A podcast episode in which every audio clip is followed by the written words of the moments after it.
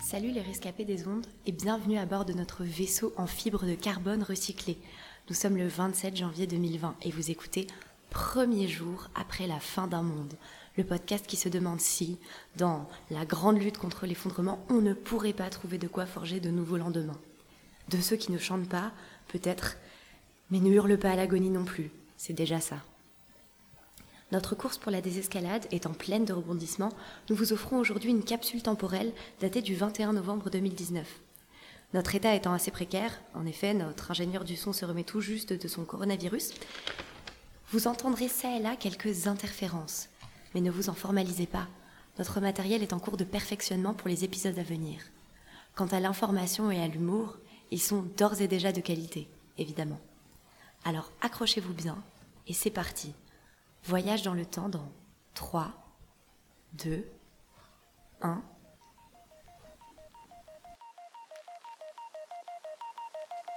C'est la fin du monde, Michel. Vous ne pensez jamais À la fin du monde? Oui, monsieur. Oh, c'est le soleil qui s'éteint, Si vous deviez sauver un livre, le froid et On la nuit. moi je prendrais la Bible. C'est quoi pour vous la fin du monde?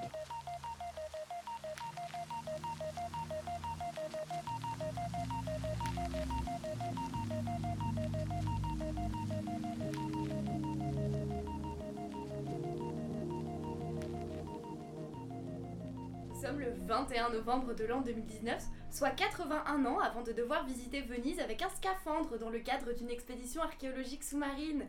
Nous sommes en direct de notre bunker anti-atomique. Je suis Lucille et j'ai embarqué avec moi aujourd'hui mon chroniqueur Julian et ma co-intervieweuse Anouk. Ça va tous les deux? Ça va. Ça va, super. En forme pour la déprime? Tout à Ah fait. bah, on est taquet là. Ah Bah c'est super.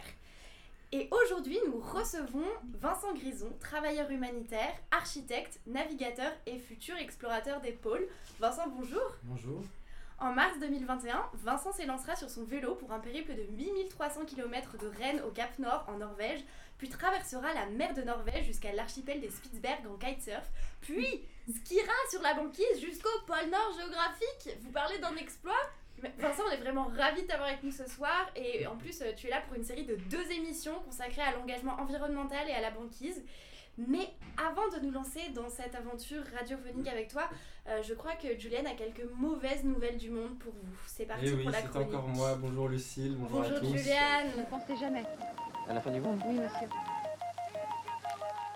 Aujourd'hui, avec notre invité Vincent Grison, on l'a compris, on va explorer, on va creuser, découvrir, aller plus loin, aller au fond des choses et des sujets, franchir des questionnements, ascensionner des paradoxes, traverser des doutes, éclairer des pensées oubliées au fond des âges. Bref, ça s'annonce physique et on va prendre un coup de chaud. Mais d'un coup de chaud, a-t-on vraiment besoin Avec tous les incendies qui ravagent des régions entières depuis plusieurs mois sur tous les continents Eh. Transition, transition subtile, bonjour. Sibérie, Indonésie, bassin du Congo, Amazonie et plus récemment la Californie et l'Est australien ont été en partie ravagés et subissent encore les conséquences de violents incendies dont l'intensité et la simultanéité ont contribué à leur importante couverture médiatique. En Australie, la fumée a recouvert pendant plusieurs jours la ville de Sydney d'un épais nuage de particules, privant les Sydneysiders de leurs deux activités favorites, le jogging et le surf. Deux loisirs dont nous à Paris sommes privés depuis fort longtemps. Le surf pour des raisons géologiques relativement anciennes, liées notamment à l'absence de plage à Paris.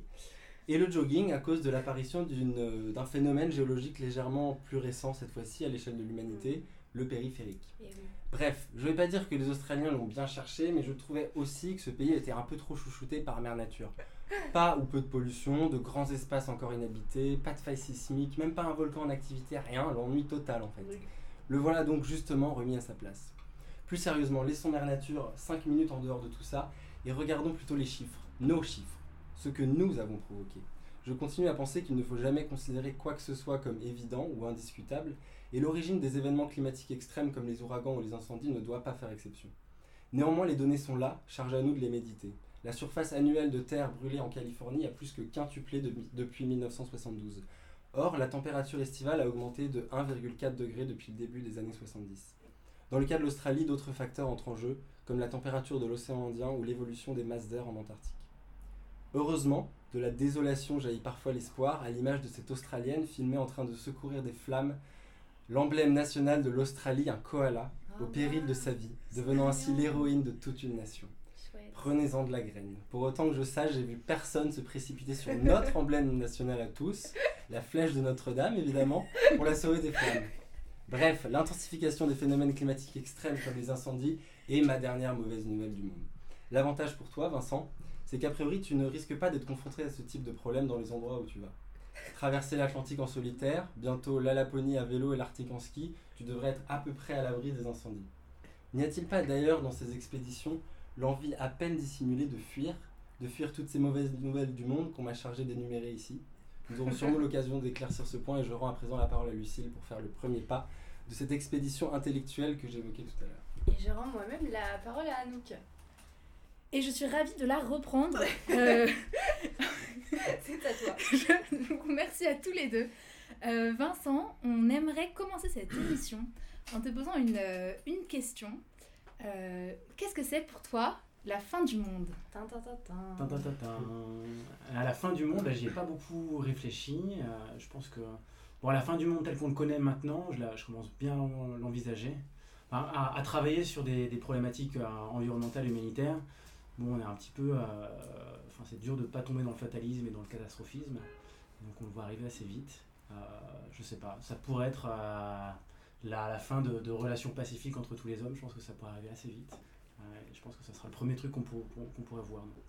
C'est bien, t'as très vite compris le thème de l'émission. Voilà, donc, pas euh, beaucoup laissé le choix. Donc, euh, tous rentrer en guerre de manière imminente. Bon. Mais avant ça, C'est super. ah bon. Et avant ça, eh ben, euh, on va du coup en savoir un peu plus sur toi, euh, sur ton engagement environnemental. Euh, Qu'est-ce qui te pousse à te lancer dans une exploration des pôles Comment on devient un architecte, navigateur, travailleur humanitaire, explorateur? Euh, Quel est ton parcours et euh, comment as-tu construit ton engagement environnemental? Eh bien, je pense que je n'ai pas construit mon, mon parcours. je pense que c'est quelque chose d'assez naturel. En fait, moi, j'étais très mauvais élève. Euh, J'avais pas beaucoup de conviction. Et euh, je pense que la seule chose qui m'a sauvé un petit peu des flammes, c'était de- d'écouter un petit peu euh, ce que j'avais envie de faire et qu'est-ce qui me semblait avoir du sens. Et voilà, à un moment, c'était vraiment le voilà, planche à voile, la voile, donc j'ai fait architecte naval. Après, je me suis intéressé aux problématiques plus humaines.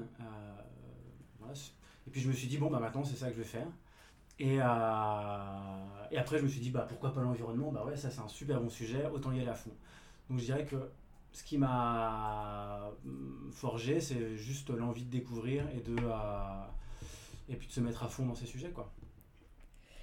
Et du coup, est-ce que tu, euh, tu penses que donc, tes voyages et notamment ton... Parce que tu as fait une traversée de l'Atlantique il y a quelques années. Est-ce que ça, ça, ça a contribué à nourrir un peu ton engagement environnemental? Est-ce que c'est la proximité que tu as eue avec la nature aussi qui t'a...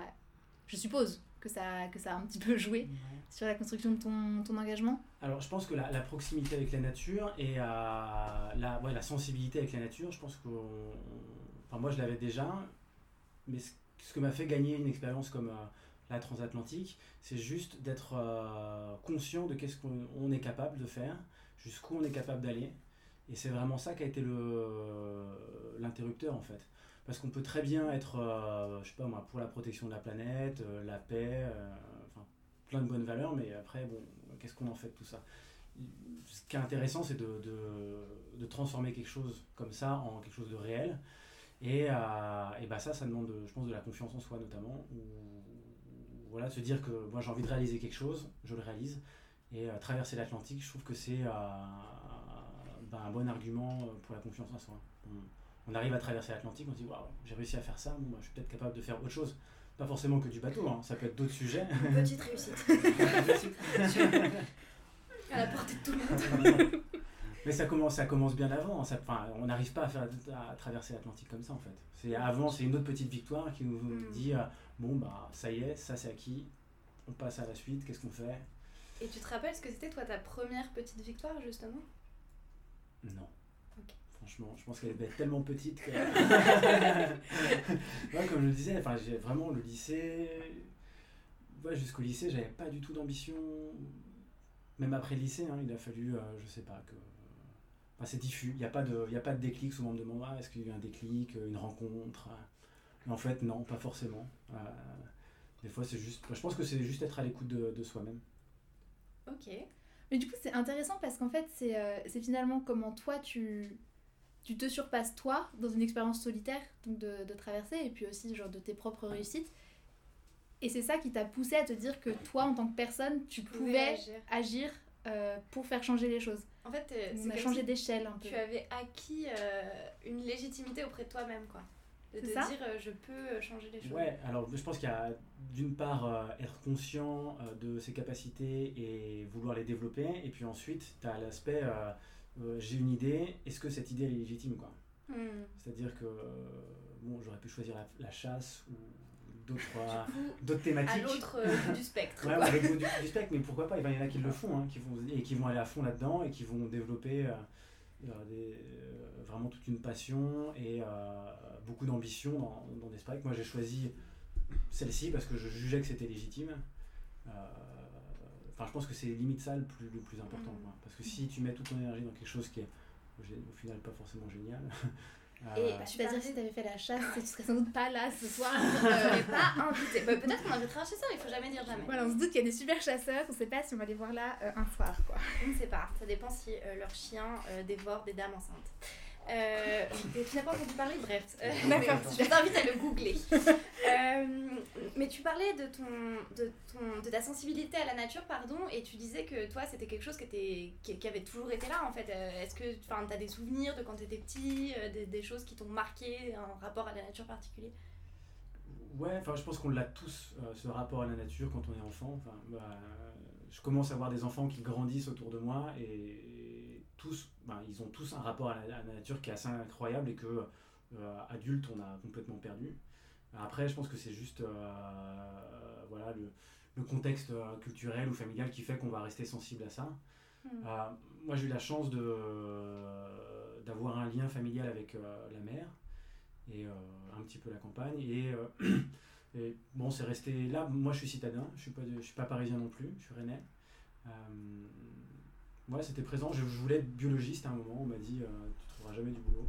Je me suis dit, bon, bah voilà, je vais pas faire biologiste. C'est-à-dire qu'explorateur, c'est vraiment une voie qui est. euh, c'est. c'est quand- souvent, quand tu dis explorateur, les gens disent bah t'as vachement de débouchés Voilà. qui, sont, euh, qui sont possibles, quoi. Vraiment euh, la version genrée de euh, je vais être euh, actrice, quoi. Un peu.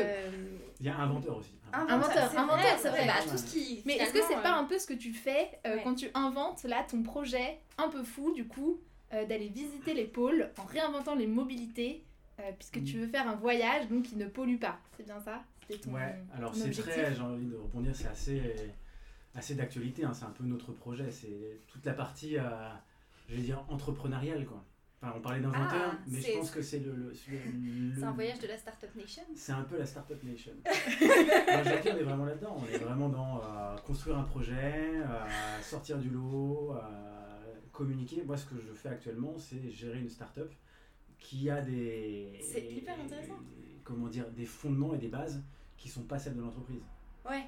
Et, euh, et du coup, comment c'est né cette idée? C'est parti d'où? Et bah, je pense que ça vient, enfin le concept, le- la structure de, de- de l'idée, elle, est, euh, elle vient de mon expérience de travail avec euh, Médecins sans frontières, où j'ai vu ce que ça donnait, euh, une organisation et, assez gigantesque. hein, Médecins sans frontières, c'est de 40 000 euh, personnes dans le monde, 2 milliards de budget, et ça reste un modèle associatif où euh, tout le monde se tutoie, où il y a une vraie proximité, une vraie, euh, enfin vraiment un vrai sens, même j'aurais envie de dire du, travail, parce que on a tous un dénominateur commun, c'est un petit peu la charte, voilà, des valeurs qui sont derrière, une envie de se bouger. Et, euh, et moi, ce qui m'intéressait dans, le- dans le projet de Pôle Nord, c'était justement de trouver ces valeurs qui qu'on qu'on peut développer et euh, tout en utilisant les- les- un peu les mêmes outils qu'une start-up. Quoi. Donc l'idée, c'était de travailler sur l'environnement, mais euh, d'essayer de développer ça de manière euh, un peu actuelle. Quoi. Euh, je suis pas sûr de m'être bien fait comprendre. Mais C'est-à-dire que qui a eu l'idée en premier? C'est toi, tu t'es dit je vais faire un voyage? Ou est-ce que tu as rencontré quelqu'un? Comment ça Quelle était un peu la, la jeunesse, tu vois?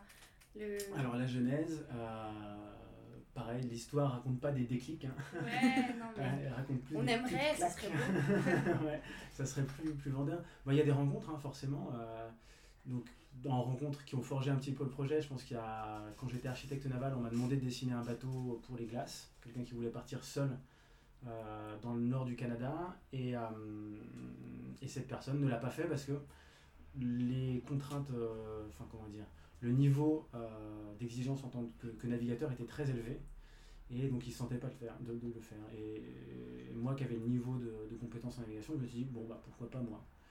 Et ça c'était en 2013, quoi, c'était il, y a plus, il y a plus de 6 ans. Et après, il y a eu d'autres touches comme ça. J'ai rencontré un écrivain qui avait bossé un petit peu dans le nord sibérien.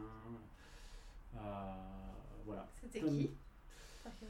C'était Olivier Rollin. Voilà. C'est euh, c'est un écrivain euh, très engagé euh, à gauche et qui avait écrit euh, tout un bouquin sur les îles Solovski qui sont un bagne rouge dans la mer Blanche.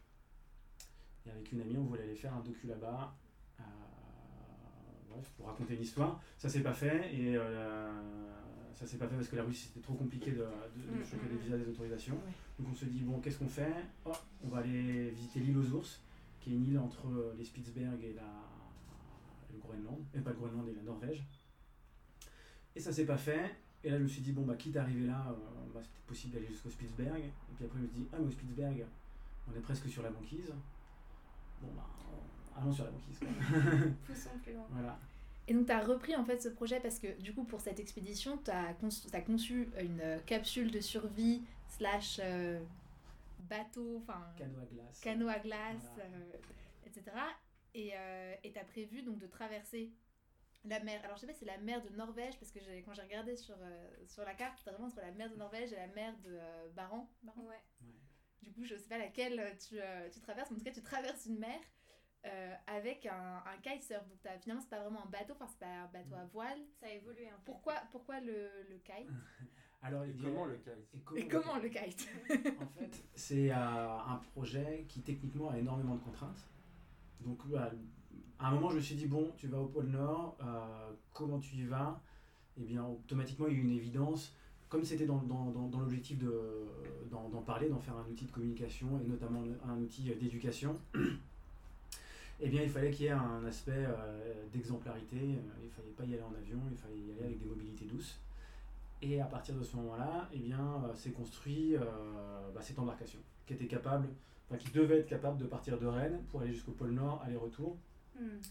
C'est toi qui l'as construite sur mesure? Ouais. D'accord. Donc euh, dessiné, l'objet final sera, sera construit l'année prochaine. Et, euh, et donc voilà, donc j'ai eu l'idée en voyant une voiture passer avec un coffre de toit. Et j'ai vu le coffre de toit et j'ai fait Ah, mais tiens, ça m'a rappelé une vidéo. On voyait un gars qui dormait dans un coffre de toit. Et je me suis dit bah, En fait, il y a juste besoin de ça. Quoi. Si tu veux partir à l'aventure, il te faut un espace où dormir qui est sécurisé. Et puis voilà. Et après, tu développes des fonctions. Euh, donc euh, pour moi, ça sera une fonction euh, être tiré derrière un vélo, être capable d'aller sur l'eau tiré par un cerf-volant, être capable de flotter sur l'eau et d'être propulsé par des avions. Donc voilà, on rajoute plein de fonctions comme ça au fur et à mesure. Et, à la fin, on tombe sur ce que j'appelle un canot à glace. Donc c'est un bateau qui est capable d'aller sur l'eau et sur la glace, qui sera transporté sur une remorque jusqu'à l'océan Arctique. Mais du coup, elle est transportée par euh, toi euh, via le kitesurf ou parce que t'es tout seul? Ouais, donc Ouais. je suis tout seul. C'est euh, donc on dit que c'est du kitesurf, hein, mais c'est du kitesurf avec une très grosse planche qui serait Ok. cette embarcation. Ok, d'accord. D'accord. Ouais. En Et- vrai, je reste solidaire de, de, de l'embarcation. D'accord. Ouais. Et en fait, c'est comme ça que tu as conçu ton projet un petit peu euh, autour de cet objet capsule. euh, parce que tu aurais pu choisir le bateau par exemple. Et tu Ouais. as choisi en fait de, de travailler autour d'une unité que tu pouvais transporter via tous tes modes de transport. En fait, je suis parti vraiment d'une feuille blanche et en tout ce que je vous expliquais sur les fonctions, j'ai essayé de faire la liste et au fur et à mesure, ça, ça a fait grossir la chose. Parce que le concept aussi et l'expérience que j'avais de mener des projets dans, dans, dans la voile, c'était de se dire un projet qui est viable, il doit être euh, faisable, ça c'est sûr, il doit être pas cher Mhm. et euh, voilà, faisable et pas cher et médiatique. Et donc dans le faisable et pas cher, il y a, et ben, il faut être minimal, Mm. enfin minimaliste pardon. Donc il faut que ça soit très léger, très petit, il faut être tout seul. Et donc euh, voilà, faut essayer de, de, de- de limiter un peu tout. Et donc euh, de là est partie l'idée du coffre de toit qui, a- qui grossit au fur et à mesure. C'est pour ça qu'il y a le bateau au final, je l'ai pas trop considéré. Ok. Et c'est vraiment, euh, ouais, c'est vraiment resté au- autour de cette petite capsule de survie. Hmm. C'est bien un aller-retour que tu as prévu. Ouais. Euh, c'est Ouais. ça. Donc, est-ce que tu vas emmener tes moyens, tous tes moyens de transport euh, jusqu'en jusqu'en Arctique, puis les ramener pour ton retour À commencer par ton vélo, par exemple. Est-ce que tu as l'intention de- d'emmener ton vélo euh, jusqu'en Arctique ou est-ce que tu vas le, le déposer euh, Question pratico-pratique. euh, Pratico-pratique, ouais. c'est des- ces petits détails qui me qui me qui m'intéressent. Eh bien, en fait, je vais partir avec tout l'équipement de Rennes. La seule chose que j'aurai pas euh, avec moi, ça sera la nourriture. La nourriture, je la, je la récupérerai au nord de la Norvège. Mais sinon, au fur et à mesure de mon avancée du trajet, je vais déposer de l'équipement que je n'ai pas besoin. D'accord. Euh, ok. Arrivé au nord de la Norvège, je dépose le vélo Ouais. euh, que je retrouverai au retour. D'accord. Arrivé au Spitzberg, je, euh, là je, je laisserai du matériel de navigation euh, hauturière, notamment du matériel de, de- de sécurité, Mm. que j'ai pas besoin sur la banquise, mais que j'aurai besoin au retour. D'accord. Donc tout se passe Et du coup, une fois que tu as eu conçu euh, ce périple, tu t'es adressé à qui pour euh, avoir les financements, Mm. le faire devenir une réalité quoi? Et bah là, euh, c'est Startup Nation, voilà, là c'est parti. Let's go. Let's go, let's go, let's go. Quand on a un projet, il faut trouver, enfin, faut convaincre des gens parce qu'on peut pas, enfin, on peut, moi, ça m'intéressait pas, pas de faire un projet tout seul dans mon coin. Je voulais que ce soit un projet qui soit partagé, vécu euh, collectivement. Et donc du coup, bah, faut convaincre des gens. euh. Donc là, j'ai eu la chance euh, d'avoir comme première rencontre. Je me suis dit, ok, donc c'était l'été- euh, dernier, l'été 2018. Et je me suis dit, bon, c'est parti, maintenant, mon objectif, c'est d'aller au pôle Nord. J'avais à peu près le concept qui, fonctionnait dans ma tête. Je me suis dit, bon, je commence par quoi? Je bon, bah, j'appelle une boîte de com. J'appelle une boîte de com à Rennes j'ai dit, ouais, est-ce que je peux avoir un rendez-vous avec vous? Euh, J'ai un projet à, vous présenter. Et par chance, le gars me dit, ouais, grave, vas-y, viens chez moi. Enfin, viens chez moi, viens à mon entreprise. Et super rendez-vous, le gars emballé, il me dit, vas-y, fonce, euh, ça marche ton truc. Bon, il s'est rien passé avec euh, cette entreprise-là, mais le premier rendez-vous a été très positif et, euh, et ça a complètement lancé le projet. Parce qu'après, bon, des rendez-vous comme ça, il y en a des dizaines. Donc euh, on tape aux boîtes de communication, on tape à la ville de Rennes. Donc là, c'est un projet donc, qui fait Rennes, pôle Nord Rennes. Donc il y a une dimension locale, locale importante. Donc on va taper à la ville de, de Rennes. on voit vraiment beaucoup de gens. Donc c'est le secteur privé, le secteur public, les institutions. euh, Mais là, présentement, tu es tout seul derrière le projet. Est-ce que c'est une asso? Est-ce que tu as une équipe un peu derrière toi euh, un peu à la manière des navigateurs qu'on voit s'élancer sur la route du Rhum et qui en fait ont plein de gens derrière eux? Ou est-ce que c'est toi sponsors, euh, et ta capsule de survie et des gens autour, mais essentiellement toi? Eh ben, c'est entre les deux. Ok. Parce que ça reste. Alors, donc le projet est un projet associatif, donc c'est pas un projet d'entreprise. Euh, donc il y a plein de bénévolats. Euh, Moi-même, je suis bénévole depuis euh, 11 mois. Euh, Yes. et, euh, et ouais, donc euh, il y a plein de gens. Il y a, moi, on m'aide surtout sur la communication en ce moment.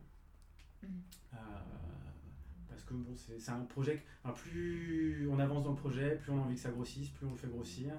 Et plus ça grossit, plus il faut des forces vives parce que bah, tout seul, on peut pas tout faire. Quoi. Mm.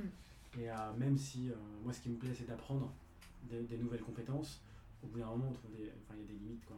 Et notamment la communication, enfin, qui reste euh, le moteur de, justement de, de ces entreprises. Ouais. Et bah, ça prend beaucoup de temps. Quoi. Oui, puis c'est un métier en fait. Ouais. Euh, donc foncièrement, euh, on peut pas à la fois être explorateur, communicant, euh, start-upper. ça, ça commence à faire Mhm. beaucoup de casquettes, même si t'en as déjà beaucoup. Pour toi, est-ce que c'est un enjeu euh, aujourd'hui de faire du voyage, enfin du voyage donc avec un grand V, hein, de l'exploration, euh, j'ai envie de dire une, activité, mais c'est pas vraiment le terme, mais carbone free quoi. Enfin, Est-ce que oui, est-ce que est-ce que c'est une, euh, une initiative qui se qui se développe dans le milieu de, de l'aventure, disons que ce soit de la navigation ou de l'exploration, tu as l'impression de, de mettre en place des, des projets non carbonés? Ou est-ce que c'est toi et quelques autres? Alors, euh, je pense que c'est pas encore suffisamment la mode. Ok. Ça existe quasiment pas en fait. Euh, donc euh, le- les projets d'aventure comme ça, ça, comment dire, l'application commerciale, ça s'appelle le tourisme. Oui, ouais. Non, bien sûr. Euh, et euh, du tourisme carbone free. Parce que toi, quand tu te dis que tu vas t'élancer comme ça euh, jusqu'au pôle Nord, tu, tu, tu te dis pas, euh, bon, oui, bien sûr, il y a le défi pour toi, mais il y a un but derrière. Tu veux, tu veux Mhm. démontrer quelque chose avec cette expédition. Ah, c'est que c'est possible d'aller jusque là-haut euh, en émettant euh, zéro émission euh, de gaz carbonique. Enfin, du coup, il y a, il y a une vraie démarche et un vrai militantisme derrière. Mm. Ouais, c'est exactement ce que je veux dire. Il y a le, le fait de dire c'est possible et le fait de dire ce que vous faites c'est pas pas bien. C'est-à-dire que actuellement, voilà, le tourisme se développe dans les milieux arctiques. Et c'est à base de, euh, on doit prendre l'avion euh, pour rejoindre un, ferry qui ensuite va nous promener dans les glaces pour aller voir des ours polaires et, euh, la- vie euh, animale du coin. Et euh, ça représente pas encore énormément de gens. L'impact n'est pas gi- gigantesque, mais euh, le concept même, euh, comment dire, d'aller dans des endroits lointains pour observer euh, des choses juste pour le plaisir, de consommer vraiment ça. Moi, je suis, je suis vraiment contre. Et donc, l'idée de, de partir et d'aller, de faire un projet de, enfin, un voyage de 9 mois pour aller voir ça. Et ça se trouve de même pas y arriver, quoi. Ça se trouve, je vais me blesser sur la route, on n'en sait rien, mais On en tout cas, pas quand même. le- Ouais. le- ce qui est vraiment important, c'est de dire que euh, si tu as envie de voir quelque chose, euh, mets-y les efforts et euh, la récompense, elle sera à la hauteur de l'énergie que tu as mis dedans. Quoi. Après, tout le monde n'a pas euh, la possibilité comme toi de dévouer autant de temps à un projet. Mhm. Du coup, c'est quand même une question qui est, compli- qui est complexe à appréhender, quoi, parce que fait. tout le monde a envie finalement de, de vivre des sensations fortes. Et toi, ben, tu as l'air d'avoir les capacités euh, physiques de le faire, euh, les connaissances aussi techniques, et, euh, et donc c'est vrai que c'est quand même... Bah, C'est c'est-à-dire beaucoup de courage pas- et beaucoup de chance. On peut pas euh, dire à tout le monde euh, si vous voulez aller. Bon, alors déjà, on peut se poser aussi la question de la pertinence de voyager en Arctique, qui est un premier sujet. Et ensuite, euh, c'est sûr qu'on peut pas dire à tout le monde vous pouvez vous lancer comme ça et du jour au lendemain, votre, vous montez votre expédition, il suffit de trouver des sponsors parce que c'est pas vrai en fait, ça prend beaucoup plus d'ampleur que ça. Comme on le disait, il faut des connaissances, enfin comme le disait Anouk, il faut des connaissances techniques, il faut la force physique, il faut l'entraînement. Donc euh, le truc, c'est de ne pas tomber dans cette espèce de promotion euh, du voyage à tout prix, de l'exploit à tout prix. Et ça, c'est un peu. euh, ça- Enfin, est-ce que toi, c'est des questions que tu t'es posées en Ouais, préparant cette, cette Et pour répondre un petit peu à ce que tu disais, Anouk, moi je considère, tout ne peut pas être accessible à tout le monde. Enfin, moi je sais qu'il y a des choses qui seront, enfin, que je vivrai pas, qui sont parce que voilà, j'aurais consacré ma vie à autre chose. c'est dommage, hein, mais euh, et je pense que c'est l'exercice de notre génération, c'est d'accepter ça, quoi. De se dire bon, ben voilà. Et c'est- terrible hein, parce que ça pose des problèmes de euh, d'équité, euh, enfin, d'accès à, à beaucoup de choses. hein. Mais euh, sur des choses comme le voyage, par exemple, ça ne me semble pas essentiel. Mais, euh, mais ouais, bah, c'est au, au centre des. Parce que aussi d'avoir un- une démarche de partage, notamment avec des enfants, il bah, faut être au clair là-dessus. euh, sur, euh, parce que bah, les questions d'enfants, euh, enfin, ils se posent les mêmes questions que nous, mais pas avec les mêmes mots. Et il faut être capable d'expliquer ça même d'une manière un peu profonde. Quoi. Et mais on arrive à la- quasiment à la fin de cette première partie d'émission. Et du coup, pour euh, conclure et un peu annoncer la, la suite, euh, où on parlera ensemble de l'enjeu euh, de, cette, de cette expédition, à savoir donc le pôle Nord, la banquise, euh, qu'on a un peu abordé mais pas vraiment encore, et le réchauffement climatique. C'est super. Cette super nouvelle. cette super nouvelle. J'aimerais parler rapidement, mais très rapidement, de l'expédition scientifique Mosaïque qui est partie en septembre de cette année. Euh, C'est-à-dire 600 scientifiques à bord d'un brise-glace pour étudier pendant 390 jours les conséquences du changement climatique en Arctique. Et donc pour approvisionner ce navire, euh, ils ont prévu de mettre à, contribution plusieurs brise-glaces, euh, des avions et des hélicoptères. L'objectif étant d'obtenir des informations hyper importantes sur les interactions entre océan, calotte glaciaire, atmosphère, pour mieux anticiper les conséquences du réchauffement climatique. Alors là, on est sur une échelle qui est complètement différente de la tienne. Euh, mais du coup, on est également sur euh, une proposition d'empreinte carbone tout à fait différente de la tienne. Alors, je sais pas si tu as suivi le départ de cette, de cette expédition. Euh, Est-ce que tu, as tu penses que c'est, incontournable aujourd'hui quand même euh, de polluer euh, pour avoir des, des renseignements scientifiques qui sont d'une importance fondamentale? Ou est-ce que tu as l'impression un peu au fond de toi que peut-être on aurait pu le faire en plusieurs fois avec Cette peut-être... question n'est pas orientée. Non, non, absolument pas. Ah oui, non, non. On est sur une, sur une proposition neutre d'émission politiquement neutre. Voilà, qu'est-ce que qu'est-ce que t'en penses? Je sais pas, moi je dirais qu'il y a encore pas mal de gens à convaincre Ouais. de- du bien fondé de. En même temps, Ah, on, pa- on, parle quand même de gens qui viennent étudier le réchauffement climatique, Ouais, quoi. Donc exactement. ouais. Les rapports du GIEC, enfin tous les rapports euh, qui construisent euh, notre politique environnementale euh, actuelle, elle est, enfin, ils sont construits sur des, de l'argumentaire scientifique. Quoi. Donc il- cet argumentaire, il se construit grâce aux moyens qu'on donne aux scientifiques. Voilà. Non, mais c'était un peu ma question, Ouais, c'est-à-dire que, ouais. euh, en fait, on est, on est quand même à un moment où on a quand même encore des choses à, à, à, bah, investiguer euh, de manière Ah ouais. scientifique. et il y a besoin de moyens qui vont contribuer à polluer, mais en même temps, ça paraît assez indispensable pour Ah mieux comprendre ce qui va se passer. quoi. Bah là, enfin, et surtout que les échéances en Arctique sont. Enfin, c'est demain. C'est-à-dire que. C'est même déjà aujourd'hui. Ouais, c'est. Là, on sait pas du tout. Enfin, je sais pas, on en, on en parlera peut-être un petit peu plus tard, mais le. On en les- parlera dans la deuxième Allez, émission. deuxième émission. C'est toute la problématique de notre deuxième émission. Et bon, bah alors du coup, pour revenir très rapidement cette- euh, sur cette expédition, euh, sur les 300 membres d'équipage, il y en a 6 qui auront pour seul rôle de chasser les ours polaires afin de contribuer à la survie de l'ensemble de l'équipage. Alors si tout le monde ne risque pas de se faire manger par des ours polaires en prenant son vélib le matin, le quotidien peut quand même se révéler plein de menaces. Et euh, pour en parler avec nous, j'ai le plaisir de donner maintenant la parole à Lucille pour l'astuce survivaliste du jour. Oh, c'est le soleil qui s'éteint, Si vous deviez sauver un livre, le froid et la nuit. moi je prendrais la Bible. C'est quoi pour vous la fin du monde? Aujourd'hui, dans l'astuce survivaliste du jour, j'avais envie de me demander à quoi tenait la survie. Parce que pour vous en faire la promo, il faut d'abord bien cadrer son sujet, où je vais ressembler à un mec qui distribue des bouts de saucisson gratuitement dans les supermarchés alors qu'il est végétarien. Et déjà, c'est quoi la survie? Quand est-ce qu'on arrête de vivre et qu'on commence à survivre? La survie, est-ce un instinct ténu, une attitude tenace ou un instinct tangible?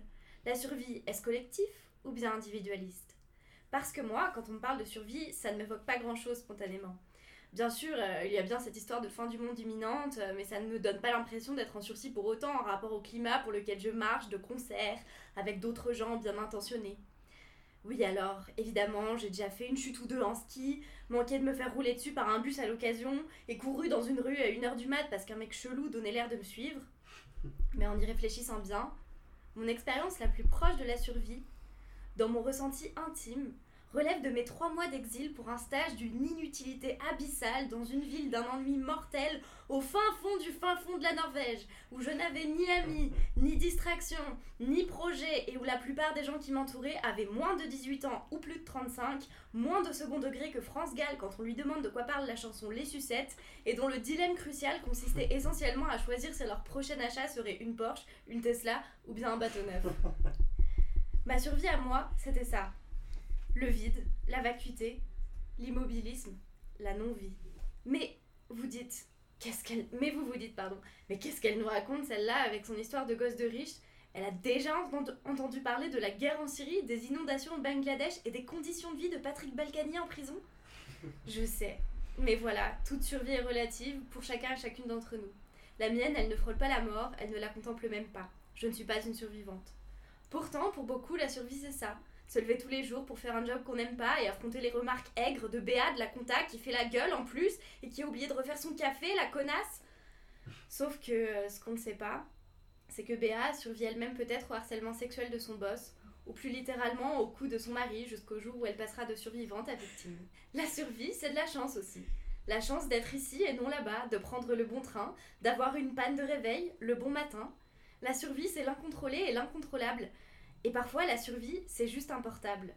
Comme celui étanche que la navigatrice Florence Artaud avait sur elle cette nuit d'octobre 2011 où elle est tombée dans l'eau alors qu'elle naviguait seule au large du Cap, Corse. Pardon. Elle portait heureusement un gilet de sauvetage et a pu appeler sa mère. Comme quoi, on a beau dire que c'est relou de devoir appeler sa mère, parfois on se rend bien compte que c'est nécessaire. Ironique est aussi la survie, puisque Florence Artaud, petite fiancée de l'Atlantique, survivante des flots et victorieuse de la route du Rhum en 1990, perdit la vie dans un tragique accident d'hélicoptère en 2015 lors du tournage d'une émission de télévision. Ironique, certes, mais moins que celle de Roy Sullivan, l'homme foudroyé cette fois entre 1942 et 1977 et qui prit sa propre vie à la suite d'un coup de foudre non réciproque auquel il n'a pas survécu.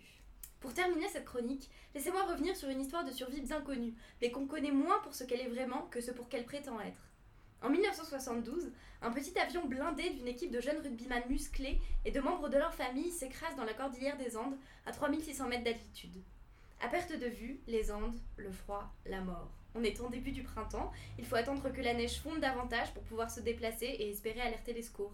Deux mois plus tard, un berger chilien rencontre deux rescapés dans la vallée du Rio Azufre et donne l'alerte. Bien évidemment, deux mois à 3600 mètres d'altitude, sans vivre, ça pose question. On imagine bien que les types n'ont pas survécu en faisant des parties de foot et en mangeant la neige en attendant le dégel. Alors oui, le prix de la survie a été la consommation de leurs amis, déjà décédés, je précise, un cas d'anthropophagie qui a parachevé de faire de cette histoire un mythe par essence de la survie. De la traversée épique des montagnes pendant 10 jours plus rapidement que n'importe quel alpiniste pour aller atteindre une zone habitée, à l'infraction dans des tabous culturels les plus ancrés, nos petits Uruguayens avaient en effet de quoi faire la une des journaux. Mais ont-ils vraiment survécu car ils ont trouvé un moyen de subsistance pour le moins controversé? Je n'en suis pas certaine.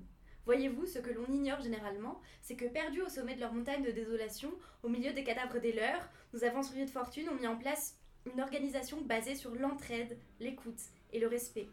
Plus, surprenant encore, dans le, documentaire de Gonzalo Arrijon consacré à cette épreuve, l'un des survivants, Fernando Parado, explique que d'une certaine façon, ils avaient recréé une société parfaite et qu'une illusion s'est brisée en descendant de la montagne.